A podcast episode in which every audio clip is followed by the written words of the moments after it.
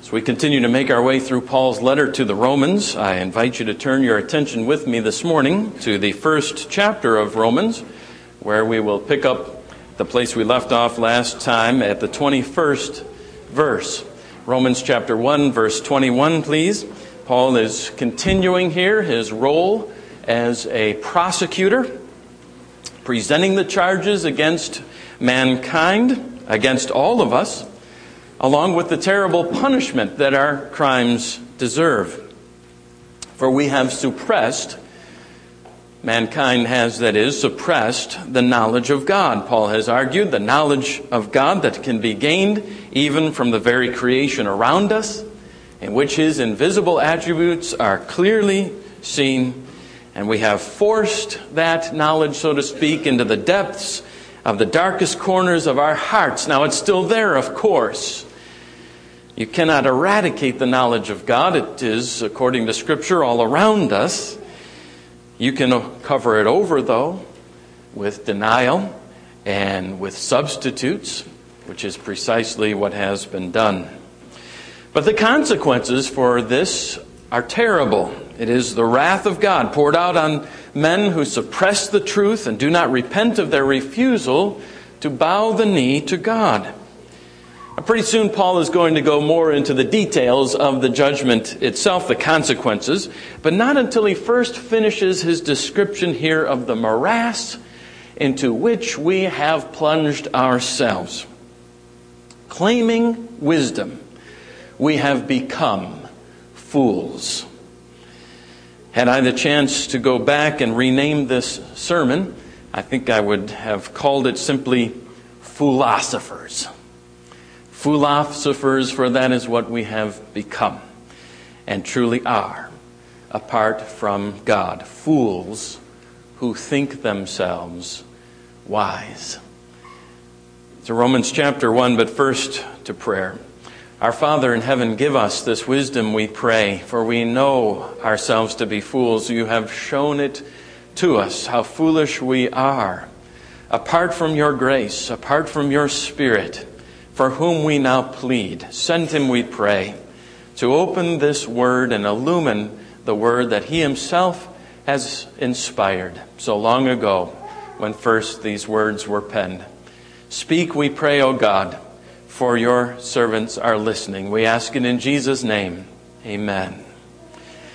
Romans chapter one, beginning at verse twenty-one.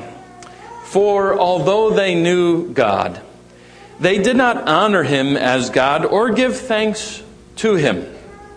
But they became futile in their thinking, and their foolish hearts were darkened.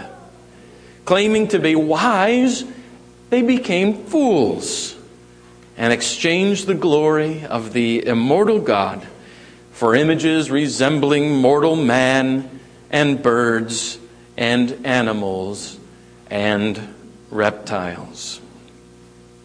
Last week while we were on vacation and as our family walked along in a museum, uh, a, a display about the history of man, we came to an interesting section about the history of religion.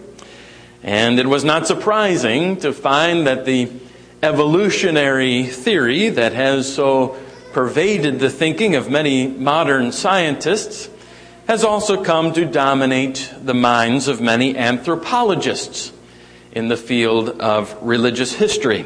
Walking along, reading the placards on the wall, I came to the understanding that the driving presupposition behind the information written on that wall was this, that religion began with animism, vague beliefs about spirits and the trees and sky and, and objects and events, and then progressed to a sort of chaotic mix of polytheism, religions that named many gods by many different names.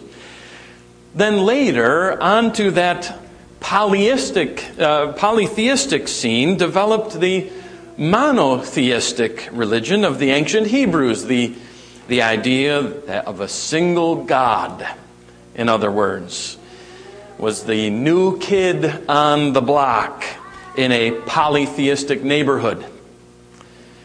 Animism morphed into polytheism. Polytheism evolved into monotheism as the assumption, not unlike primordial slime, is said to evolve into cells and eventually into intelligent human beings.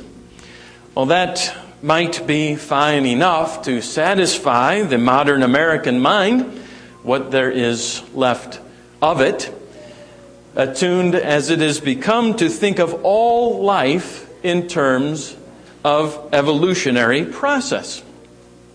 But that is simply not the way it happened.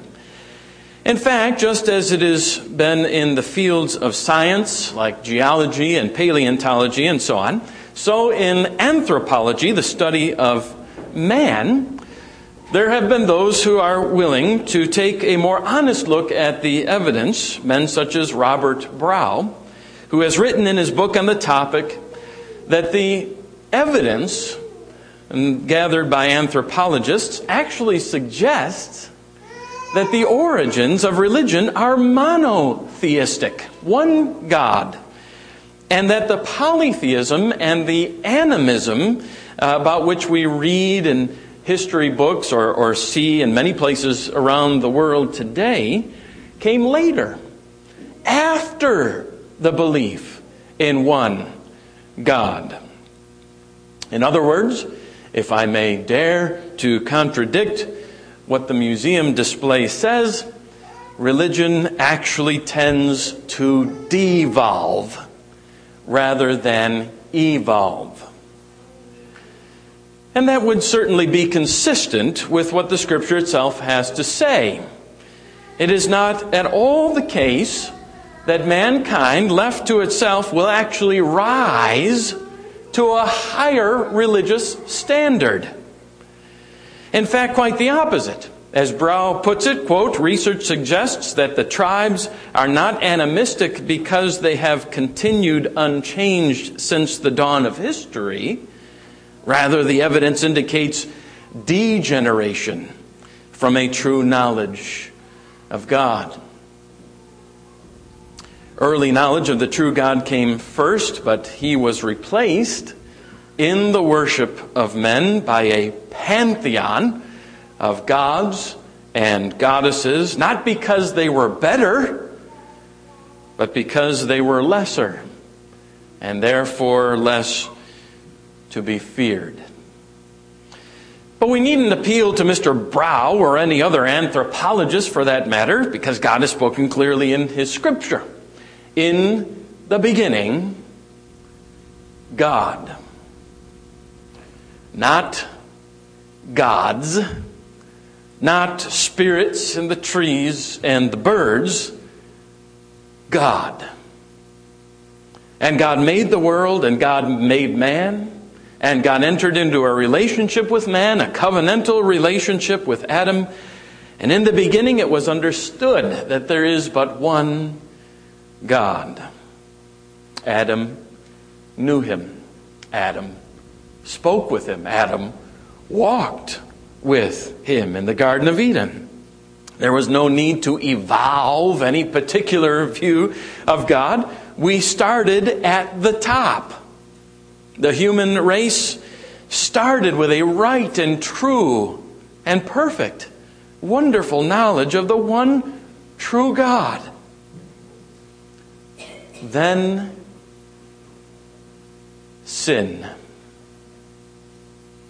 And it was all downhill from there. Since then, the human race, and I mean, of course, that portion of the human race that knows not the one true and triune God of Scripture, I say the human race in the darkness of rebellion against God has not grown closer to him, has not advanced to a greater form of religion, and with it to a higher knowledge and understanding. Just the opposite.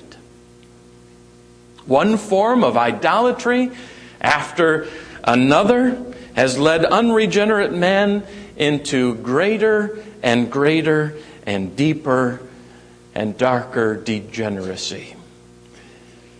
Oh, we're more sophisticated in our day, in some ways, than ever we have been. Technologically speaking, you can now stand in the middle of Central Park and, and from a phone no bigger than the palm of your hand, send a message in seconds to the other side of the world. But sophistication itself guarantees no more, religiously speaking, than that we may be even more sophistically lost, sophisticated in darkness.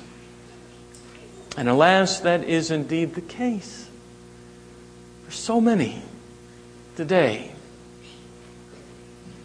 The claims being made today by our sophisticated contemporaries amount to little more than pretensions to progress in religion, and fall lockstep with all of the religions that together must fall under the apostles' description of wickedness and folly, described in those immortal words, claiming to be wise, they became fools.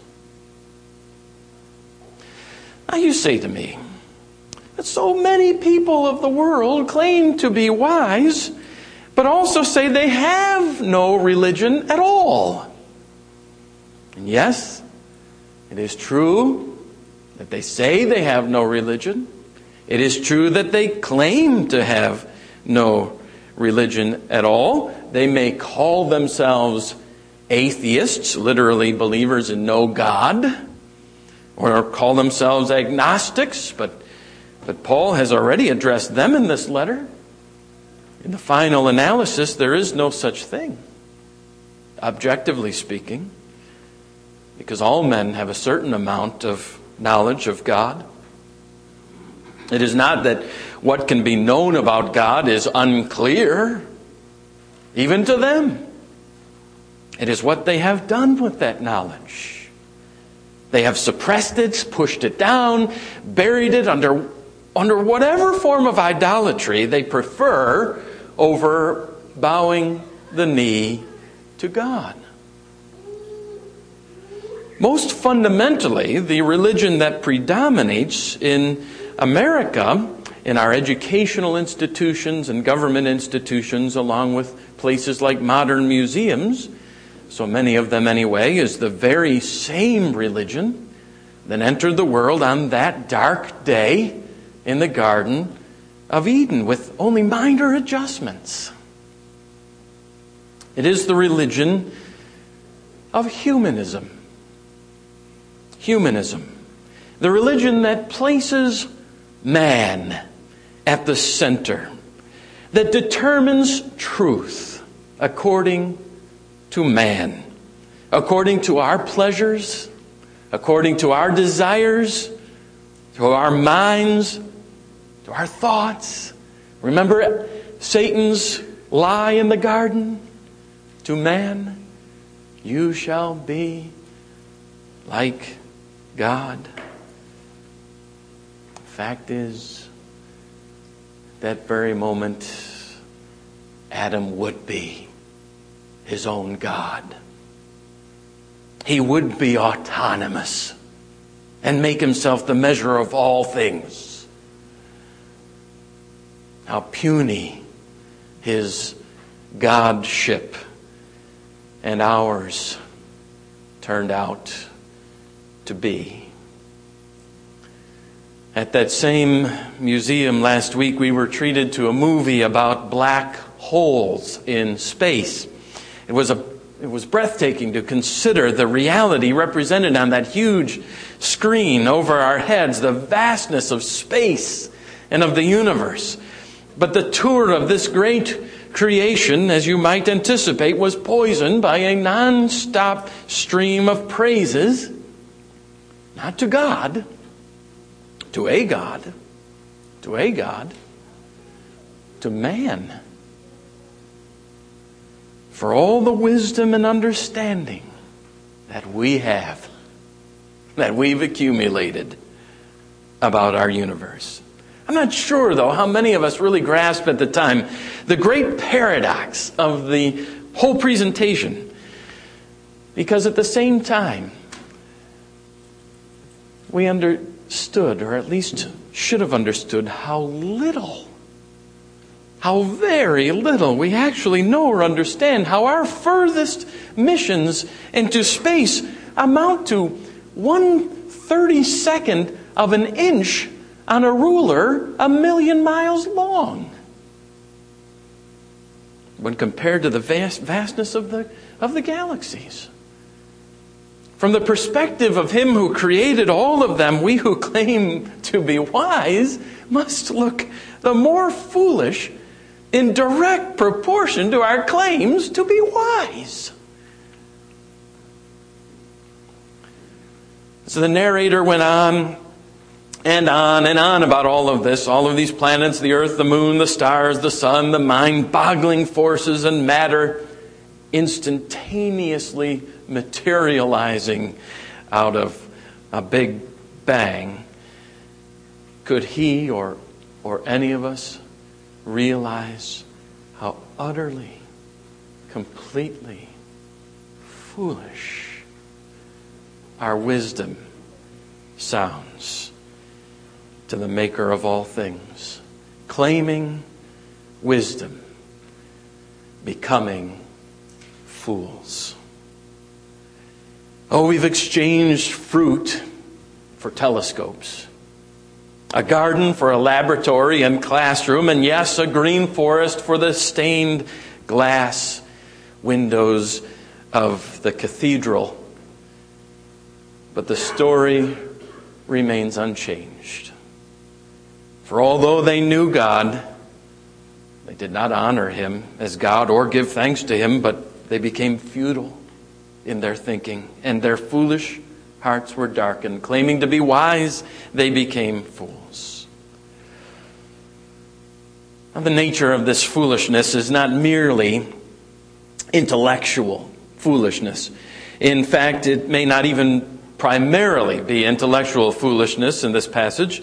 To be a fool in the Bible is not merely to be intellectually lacking, but morally lost.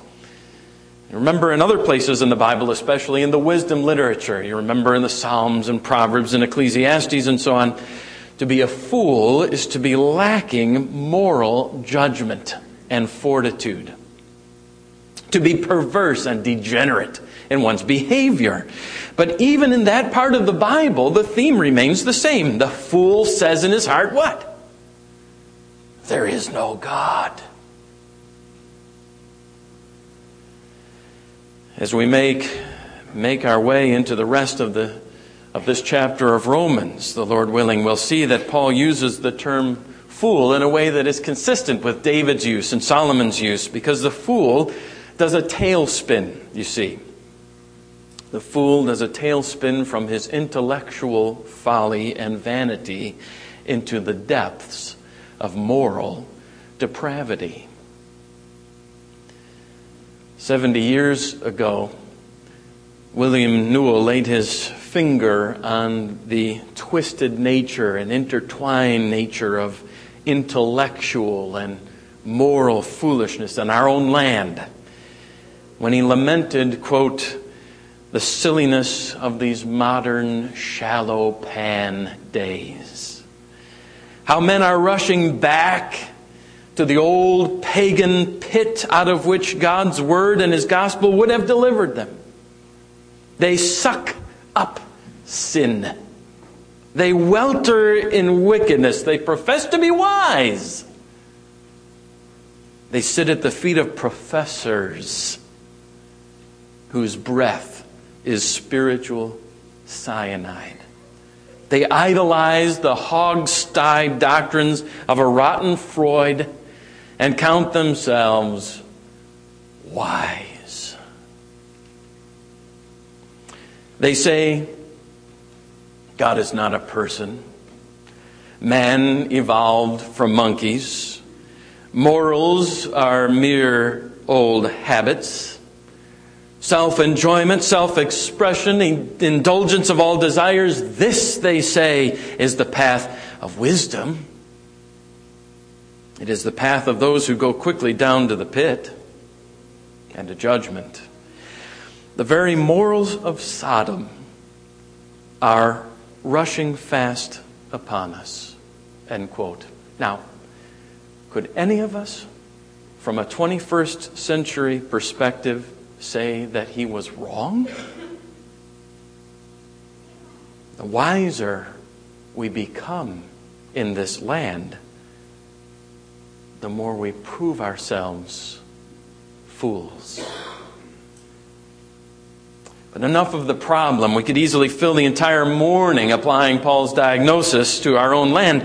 The lack of the fear of God, the failure to worship Him or give thanks to Him. But instead, I would that we take up now asking how it is that we may, surrounded by fools who call themselves wise, surrounded by so-called lovers of wisdom, literally philosophers who are, as a matter of fact, fool-ophers, fools who think themselves wise, I say, how is it that you may, in such a context, make certain that you are no part of it, but rather a peculiar people, chosen and set apart by the Lord? Well, let me begin by saying that that's the very first thing. What I've just said, it must be the Lord who sets you apart. It must be He who chooses you, He who cleanses you, He who makes you holy. The fact is, apart from His grace, you and I, every one of us, are nothing more than fools ourselves. As Paul wrote in another letter and reminded the Christians in another place, they were once pagans themselves, once led astray by mute idols themselves. The only difference, Christians, between you and the fools who think themselves wise is that God's grace came to you, not the other way around. The grace of God came to you and saved you and rescued you from a life of self-deceived foolishness. But there is a life for you to live, Christians, now that, that you've been given wisdom, now that God has set you apart from the foolishness of the world, and it is a life that must be marked by three things. First, your life must be marked by the fear of God. By the fear of God. The classic mark of a fool is that there is no fear of God before his eyes. He says there is no God, in fact. Then, as the Scripture says, the fear of the Lord is the beginning of wisdom. Well, then, fear of the Lord must be the first distinguishing mark of your life. What do I mean by the fear of the Lord? Do I mean that uh, you must hide in a corner and cringe and be terrified of the God of heaven and earth? Is that the fear of which Scripture speaks? The late famous radio preacher Donald Gray Barnhouse is helpful here. Gives this wonderful anecdote. Not perfect, of course. None of them ever are. But this anecdote of what it means to fear God with a holy fear, by the true and biblical sense of the fear of God being the beginning of wisdom. He tells of a new bride whom he had just married to her husband, John. He had been her sweetheart from their youth. She had never had eyes for anyone else all of her life. Well, some weeks into the uh, some weeks after the honeymoon, Barnhouse met the couple at church and asked, after some pleasantries, turned to her and asked whether she had burned the roast for their first supper. Now, they laughed, and she said, well, I was afraid that I was going to do it. I had I'd read so much about the bride being unable to, to cook that I decided that John was going to have the very best meal that a bride could prepare for her husband. So I began about three o'clock. I got everything out and started to work. And when finally I put things to cooking, I was so afraid they wouldn't turn out. And then, of course, he had to be a little late. And I was so afraid things would be spoiled. And Barnhouse interrupted and stopped her and said, well, well, well, wait a minute. You said three times that you were afraid. Did you think that... Uh, John was going to beat you? Well, she pouted and said, well, of course not. And she looked at him with all of the love of her heart in her eyes. But Barnhouse persisted. You said you were afraid. She broke in, you know what I mean. And of course he did. She was not afraid of her husband. Her fear was pure desire to serve and please him, to whom she had given herself completely in marriage. Barnhouse calls it this, the fear of John that is the beginning of good cooking. Well, so you and I must surrender ourselves so completely to the Lord, so abandon ourselves to Him that we bend our every effort to please Him who has bought us by the blood of His only begotten Son. This is what it means to fear the Lord. And when we do that, when we, we will come to true wisdom and knowledge and understanding, for the fear of the Lord, that filial love, reverence, biblical fear is the beginning of wisdom. Second, Christians, your lives must be marked by the worship of God. In fact, the fear of the Lord will send you to this, to worshiping Him, and that in every sense. Worshiping the Lord in the small w sense of the word, that is, as a way of life every day, living a life worthy of Him, and thereby demonstrating His worthship. Very close to worship by your behavior and by your words, by your actions. Worship all in this, also in the sense that you will meet with God in your own private devotions. Worship in the sense that you will bring, if you have one, your family to the worship of God at table. And then also that capital W, worship, which we give to the Lord in His house, as we are this morning. Every day, but especially one day in seven, it should be perfectly clear. Perfectly clear to you and to the fools who think themselves wise all around you that you are different. You are set apart. You are holy. As you make your way to the house of the Lord, and those who think themselves wise are busy worshiping their gods in the driveway, washing the car and the yard, mowing the lawn, at work dashing off for the overtime dollar, and thinking you a fool for wasting an entirely perfectly good day in the Lord's house and in fellowship with other fools for Christ. You will demonstrate who is truly wise and who is the fool. You will join the ranks of those who, like that ancient Christian Alexamenos, are truly wise. The fools around you mock and jeer. You remember that ancient piece of graffiti, that second century piece of graffiti in Rome, that showed Alexamenos worshiping, bowing before a cross on which hung a donkey. And the words below that said, Alexamenos worships his God. Well, if those who scratch that picture into the Palat- Palatine wall could see him now, they would not think Alexamenos a fool at all. Fools think it foolish to worship God. Paul says in verse twenty-one, they do not honor Him as God. One of the truest indications that you are no fool is that you do. Then third, your life, Christian, must be marked by thankfulness to God. For although they knew God, Paul writes, they did not honor Him as God or give thanks to Him. In verse twenty-one, ingratitude is one of the surest indications and attributes of a fool. But how thankful are you, Christian?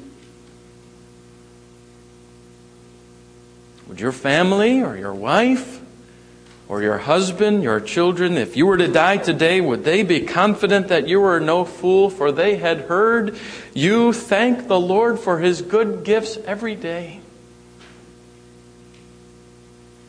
Man does not thank God for His mercy, for His goodness, for His dealings with us in providence, writes Doctor Martin Lloyd-Jones. We take the sunshine for granted. We're annoyed if we do not get it. We take the rain for granted. How often do we thank God for all of these gifts and blessings? God is the giver of every good and perfect gift. He is the Father of mercies. Yet people go through their whole lives in this world and never thank Him. They ignore Him completely. This is how they show their attitude toward God. In this way, they suppress the truth that has been revealed concerning Him by ingratitude. Striking thing in that planetarium during our vacation, the striking absence. As we viewed all that vast splendor on the screen, represented on the screen, not even one word, not even an implication of thanks to the One who stretched out the heavens and placed the stars where they are, who knows every one of them by name, and who holds them in their place where He has every second of every minute of every year for these thousands of years. Brothers and sisters, may we not even turn our eyes on the stars of heaven at night, but that it presses from our lips a whisper of praise and thanksgiving to God. May we not put one bite of food to our lips, but that we thank Him from whom all blessings flow. May we not enjoy one kiss with our wife, one day of fishing on the water, one drive in the country, one day of hard work and hard study, but that it draws from us thanksgiving and praise to God. These are the marks of the wise. The fear of the Lord before their sight, the worship of God with body and soul, and thanksgiving to God on the heart and on the lip. In a world filled with those who think themselves wise, but who are in fact fools, may God take us fools and make us truly wise. Amen.